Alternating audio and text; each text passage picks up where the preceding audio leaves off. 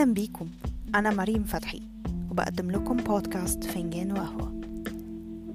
المعرفة هي أهم شيء في حياتنا، هي بيها بنبني شخصيتنا وبنوسع مداركنا وأفاق تفكيرنا، وعشان المعرفة مش بتقتصر على مجال معين، ففي بودكاست فنجان وقهوة هيتم طرح قصص ومواضيع في المجالات المختلفة، من أول التاريخ للفلسفة للاجتماعيات والنقد والأفلام.